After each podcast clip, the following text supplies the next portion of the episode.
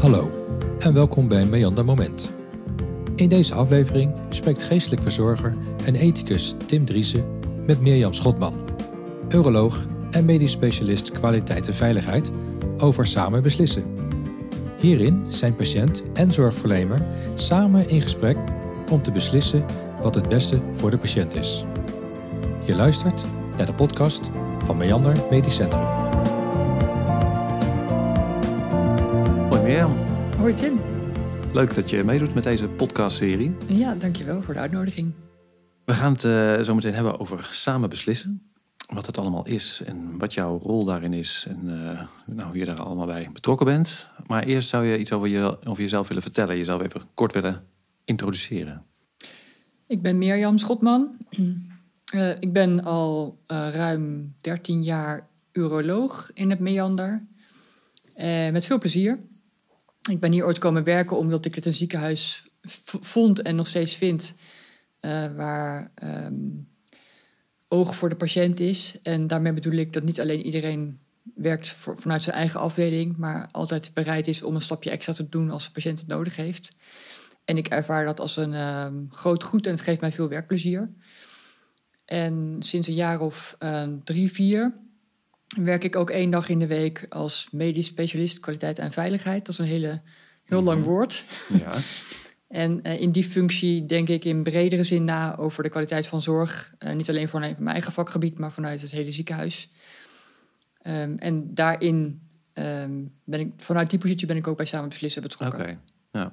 ja, want daar klinkt al heel veel samen in door. Samengevoel in jouw verhaal. Hè? Met z'n allen eh, voor de patiënt en elkaar aanvullen.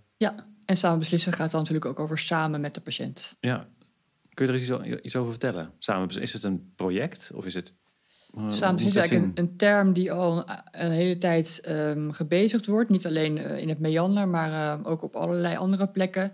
De Patiëntenfederatie, maar ook de Federatie van Medisch Specialisten probeert Samen Beslissen te promoten. en wat het eigenlijk in het allerkortst gezegd is, is dat dokter en de patiënt, als er iets te kiezen valt ten aanzien van een onderzoek of een behandeling of wat er ook maar in een ziekenhuis kan gebeuren, eh, dat op gelijkwaardige basis eh, samen doen. eh, tegenover een situatie waarin de dokter dat alleen beslist. Ja, want dat is een beetje het traditionele beeld misschien. Want de patiënt komt, die heeft ergens last van. En de dokter Nou, zegt, dokter. dit is, je, moet, je moet geopereerd worden, punt. Ja, precies. dat is, is dat een beetje hoe het was? Ik denk dat het wel een beetje zo, zo was. Ik denk misschien al een hele tijd niet meer zo, zo ouderwets. Maar ik ben nog wel zo opgeleid, ja. Ja? Ja, met de mannelijke dokter. Oké. Die dan zegt tegen de patiënt, zo doen we het. Maar daarmee bedoelt hij eigenlijk, zo doe ik het. Ah, oké. En ik denk dat dat al lang niet meer zo, zo is. Mhm. Maar ik denk wel dat samen beslissen ehm, nog wat beter kan. En de term samen beslissen of het project, de projecten die we hier in het Meander daarvoor gehad hebben, proberen daarin mee te helpen. Ja. Ja. ja, je zegt van het is al een hele tijd niet meer zo. Maar als je zegt van zo ben ik nog opgeleid, dan is het ook niet zo heel lang geleden. Dank je voor het compliment. Oh, dat bedoel ik niet om me te vleien hoor, maar eh, een ja. beetje om Nou- het in de kader te scheppen. Dat is best een, eh, een omslag, toch? ja, het is toch wel een beetje een omslag, ja. En ik denk dat ehm, misschien dat de moderne patiënten eh, zich steeds meer bewust zijn van dat een proces in een ziekenhuis, wat het proces ook is, iets is waar je als patiënt zeker iets over te zeggen hebt. Mhm. En moderne dokters, die doen dat ook. En Ja. samen beslissen is eigenlijk een manier om zowel de patiënten, maar misschien ook wel vooral de dokters of de zorgverleners te helpen.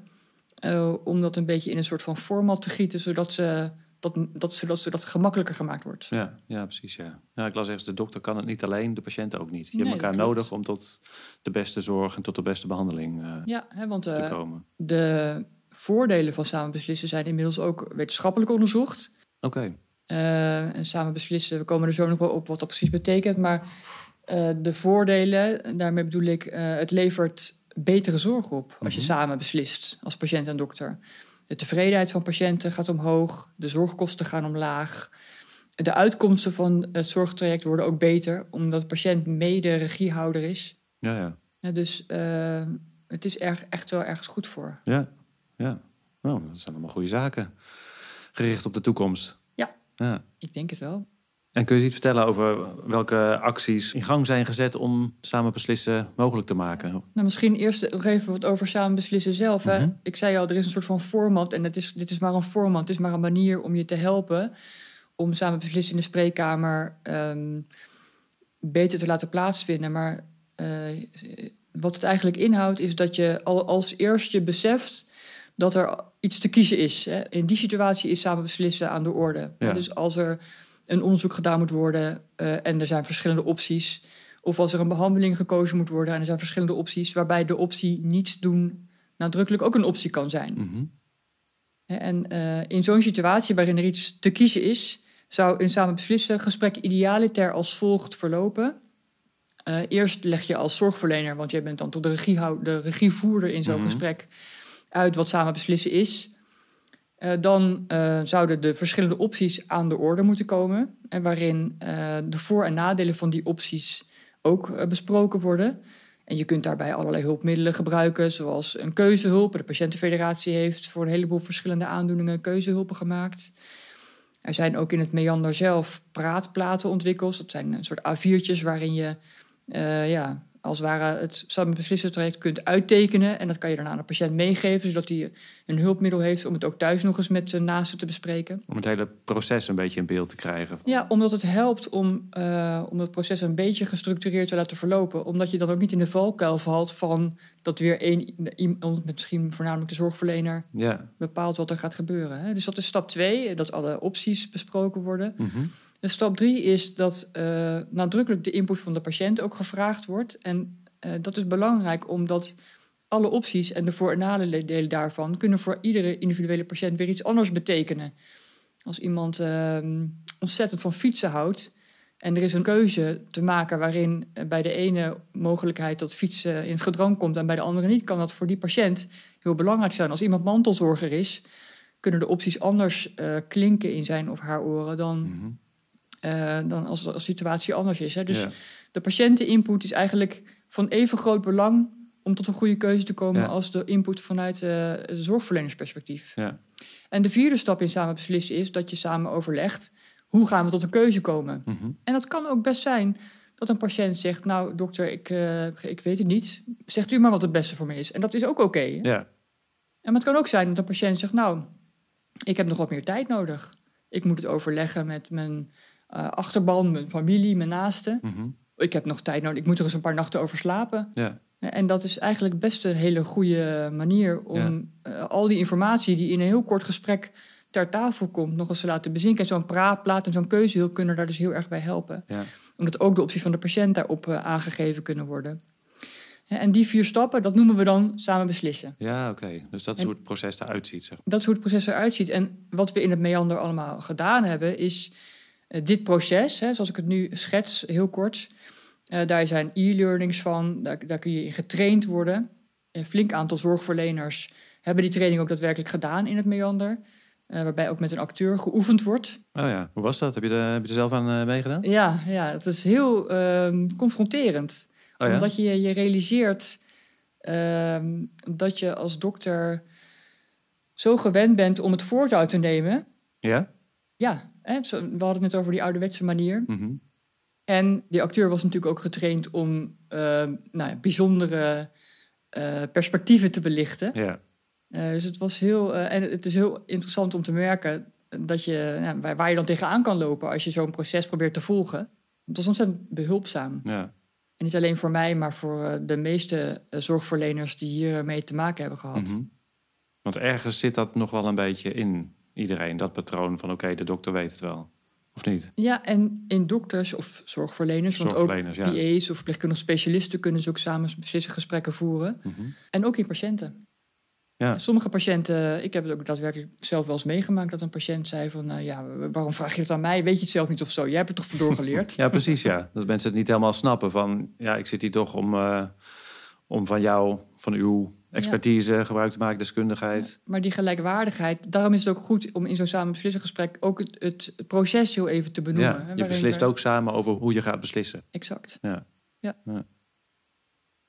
En patiënten, die worden niet getraind. Maar je noemde al een paar dingen, een praatplaat en eh, Ik kan me koffiebekertjes herinneren waar, waar vragen op staan. Ja, dus dat drinken, we nu, dat drinken we nu drinken water we nu zelfs uit. Ja. Ja, precies. En dus eh, ja, ook patiënten worden geholpen om, hieraan, eh, om hier een bijdrage aan te leveren.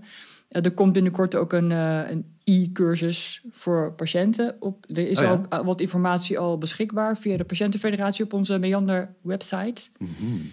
Op die manier proberen we patiënten ook te helpen eh, om eh, ons als zorgverleners eh, mede te helpen om samen te beslissen. Ja.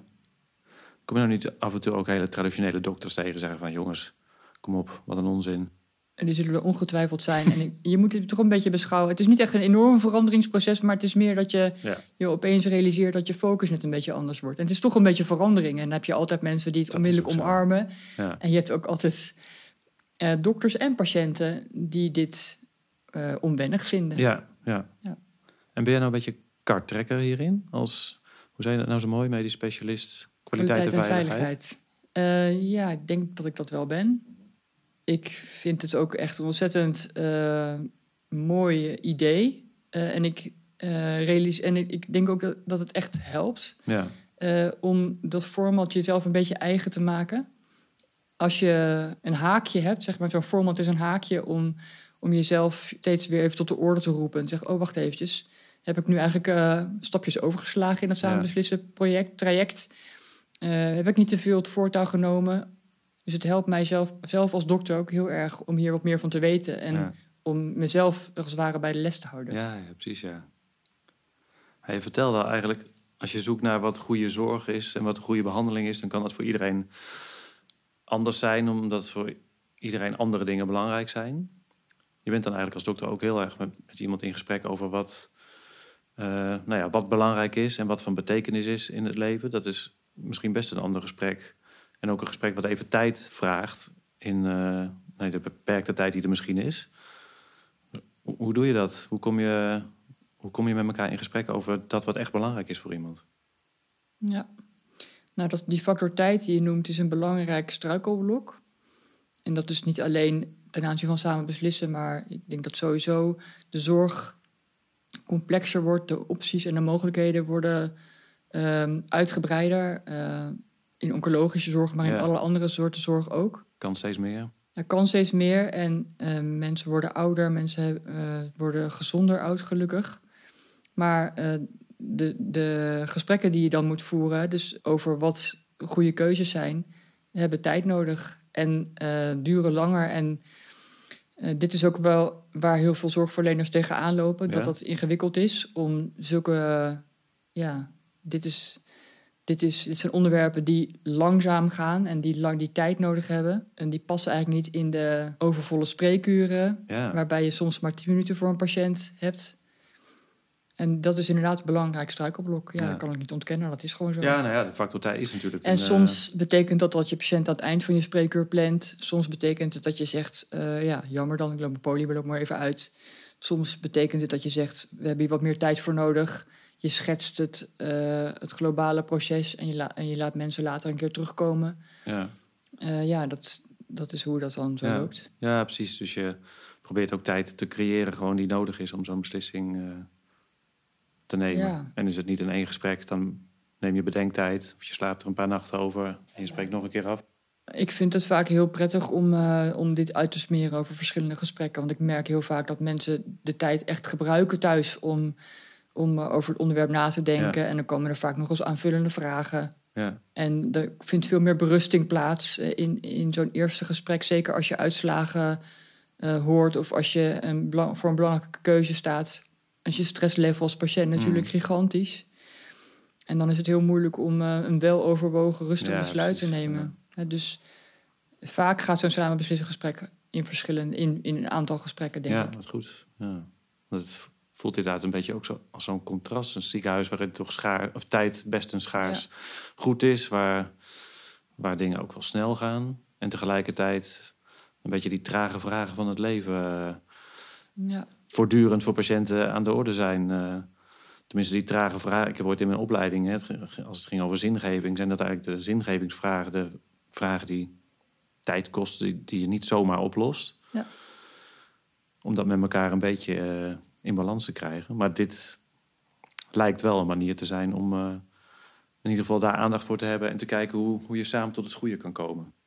Ja, en tegelijkertijd weten we ook dat uh, de valkuil van weer terugvallen in uh, het snelle handelen uh, is er altijd. Hè? Dus dat is ook waarom we in het Meander proberen om hier aandacht voor te blijven vragen. die trainingen, zoals ik geschetst heb, voor zorgverleners, die blijven we aanbieden. En sommige vakgroepen doen als geheel een, zo'n training. Dat helpt ook heel erg, dat iedereen een beetje in dezelfde oh ja. modus zit. Ja.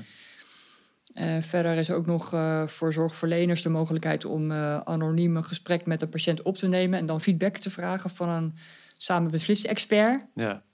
die dan jou vertelt, heb je dit gesprek een beetje volgens de samen regels uitgevoerd? En nou ja, hoe ging het? Ja. En soms heb je dat echt nodig, omdat, nou ja, omdat het makkelijk is om weer in de snelheid van de ja, dag ook, te vervallen. Ja. Krijg je wel eens wat terug van patiënten, hoe ze het ervaren? Uh, hoe ze samen, zo'n samen beslissen traject ervaren? Ja, ik heb wel eens, uh, ik heb in positieve en negatieve. Ja? ja, ik heb wel eens inderdaad meegemaakt dat uh, een patiënt zei van, ja, waarom vraagt u dat aan mij? Eh, u bent toch de dokter? Oh ja, dat zei je al, ja. En dan heb ik, dat dacht ik later, dan heb ik dus blijkbaar niet helemaal goed uitgelegd wat precies de bedoeling was. En dat het ook oké is als je, vindt, als je als patiënt vindt dat de dokter de beslissing zou moeten nemen. Uh, maar ik heb ook wel heel vaak gehoord dat het heel erg gewaardeerd wordt. En, dat, en zeker uh, zo'n gesprek in, opgeknipt in drie gesprekken. Dat dat uh, heel prettig is voor patiënten. En dat ze zich ook inderdaad veel meer betrokken tonen bij het vervolgtraject wat je dan ingaat. Hè, bij de behandeling die bijvoorbeeld moet plaatsvinden. Mm -hmm. dat ze, omdat ze goed voorgelicht zijn en omdat ze ook eigenaarschap hebben over de keuze. In plaats van dat, je, dat ze zeggen, nou ja, ik moest dit ondergaan, dus ik ben leidzaam slachtoffer. Ja, ja, ja. Zijn ze veel meer, ja, nou ja, je bent niet een eigenaar van je ziekte natuurlijk, maar je, je bent wel, je bent wel, ja, je, je hebt mede zelf die keuze gemaakt. Ja. Samen, hè? Dus dat ja, precies. kan ik niet, niet vaak genoeg benadrukken. Want je bent nooit alleen verantwoordelijk als patiënt, maar... Nee, maar iets van eigen regie. Ik bedoel, het gaat natuurlijk wel over je eigen lichaam en uh, je eigen keuzes ook. Ja, dat is het. Ja. ja. Nou, mooi project. Ja. In ontwikkeling. In ontwikkeling. En uh, nou ja, um, en dat is ook wel, um, vind ik ook wel leuk aan dit project. Het is een beetje van de lange adem, want je blij, je, je, we, vragen, we blijven er aandacht voor vragen op verschillende manieren. Um, en ik denk wel dat het heel erg past in, de, ja, in hoe de gezondheidszorg in de toekomst eruit ja. zou moeten zien. Ja. Is het een keer af, denk je? Nee, nooit. Nee, nee, nee maar oh. dat geeft ook niet. Anders nee, zou het saai worden. Oh ja, is ook zo. Dus het is een blijvend, blijvend project, blijvend proces. Ja. ja ook om zeker. te communiceren over de communicatie. Ja, en te bedenken steeds van, doen we het goede goed? Ja. Ik wil je bedanken voor dit gesprek. Niet zo dank, ik vond het leuk. Fijn, ik ook.